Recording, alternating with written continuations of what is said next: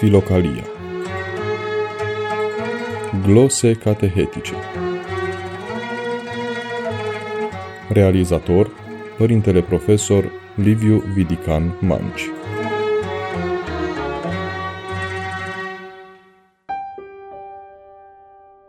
Bună ziua, dragi radioascultători! Sunt preotul Liviu Vidican Manci și cu această ocazie vă transmit un călduros la mulți ani și bunul Dumnezeu să rânduiască ca anul 2022 să fie mai bun decât cei prin care am trecut până acum, cu precădere în războiul nostru duhovnicesc pe care îl avem de dus în fiecare clipă. Continuăm uh, proiectul radiofonic Filocalia, glose catehetice, cu a doua parte la tableta Cine ne vrea proști.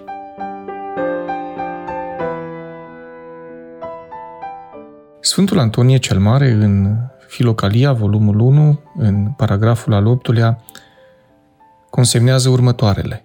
Cei proști și neiscusiți au în râs cuvintele și nu vor să le asculte dacă acestea mustră nepriceperea lor, ci vor ca tot să fie întru toate asemenea lor. La fel și cei desfrânați se silesc să arate pe ceilalți toți mai răi decât dânsii, socotind să vâneze pe seama lor nevinovăția din pricina mulțimilor relelor.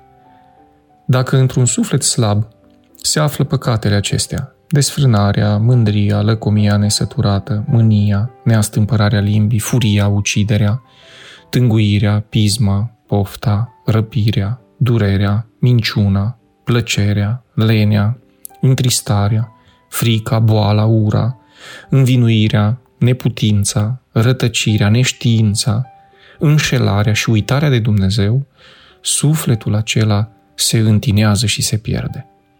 Căci prin acestea și prin cele asemenea acestora se osândește sărmanul suflet care s-a despărțit pe sine de Dumnezeu. Am încheiat citatul.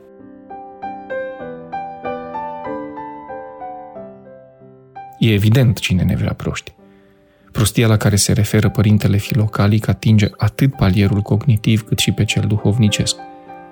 Cu alte cuvinte, contează cât de buni ingineri, chimiști, fizicieni, matematicieni, informaticieni, teologi sau lingviști suntem. Dar la fel de mult contează cum știm să gestionăm mrejele păcatului.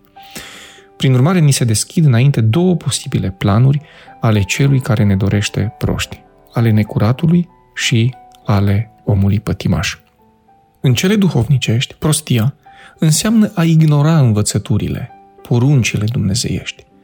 Din copilărie și până la maturitate, un creștin, ca acum despre ei vorbim, despre noi vorbim, poate să evolueze în dogmă și viață duhovnicească sau să stagneze, în funcție de educația și voința sa. Dar vine un moment când caută confirmarea grupului pentru modelul său de viață. Această confirmare va fi un răspuns la ceea ce a făcut, face și va face vis-a-vis de viața sa lăuntrică, dar și de cea exterioară. Deci, dacă a stagnat în cele sensibile, spirituale, înseamnă neapărat că a lăsat loc păcatului și s-a lăsat prostit de stăpânul întunericului. Răspunsul pe care îl va accepta va fi din partea celor care vor avea același tipar de gândire ca el. Pe de altă parte, din istorie am învățat că starea de prostie a fost agreată de liderii care au dorit să își exploateze supușii. Răspunsul la această strategie s-a încercat să fie dat prin învățământul obligatoriu, dar s-a reușit parțial. Și în învățământ, ca în viața duhovnicească, renunțarea la standarde, acceptarea jumătăților de măsură, târguirea când vine vorba de axiome și chestiuni indiscutabile, alb și negru, dacă doriți, de bărbat și femeie, a favorizat noua prostire. Fie una, fie alta din cele schițate mai sus. Îl aruncă pe om în arena înfiorătoare a anacondelor, unde, din frumoasă coroană a creației, din stăpân iubitor al celor gândite de Dumnezeu pentru el, rămâne o bucată de carne pe care patima o consumă lent sau fulgerător. Dacă într-un suflet slab, spune Sfântul Antonie, se află păcatele acestea, desfrânarea, mândria, lăcomia, nesăturată, mânia, neia, stâmpărarea limbii, furia, uciderea, tânguirea, pisma, pofta, răpirea, durerea, minciuna, plăcerea, lenea, întristarea, frica, boala, ura, învinuirea, neputința, rătăcirea, neștiința, înșelarea și uitarea de Dumnezeu. Sufletul acela se întinează și se pierde. Ceea ce este înfricoșător din uh, această sentință a Sfântului nu e lista de păcate, ci rezultatul trăirii în pucioasa lor, anume despărțirea de Dumnezeu. Și deschidem citatul, se osândește sărmanul suflet care s-a despărțit pe sine de Dumnezeu. Ni se spune că păcatul îl desparte pe om de Dumnezeu.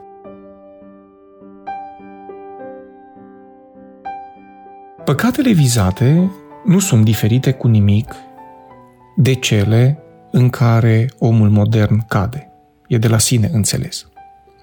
Dar revenind asupra întrebării, cine ne vrea proști? E evident lucrul acesta. Prostia este opusul inteligenței, iar inteligența este armă împotriva răului. Inteligența îl ferește pe om de mrejele păcatului, dar și de cei ce sunt stăpâniți de păcat și doresc la rândul lor să oprime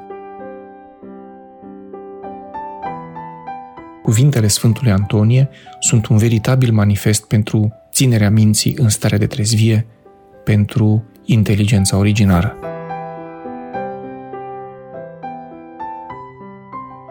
Dragi ascultători, sunt preotul Liviu Vidican Manci și vă invit și săptămâna viitoare la o scurtă meditație asupra textelor din Filocalie. Până atunci, cele bune!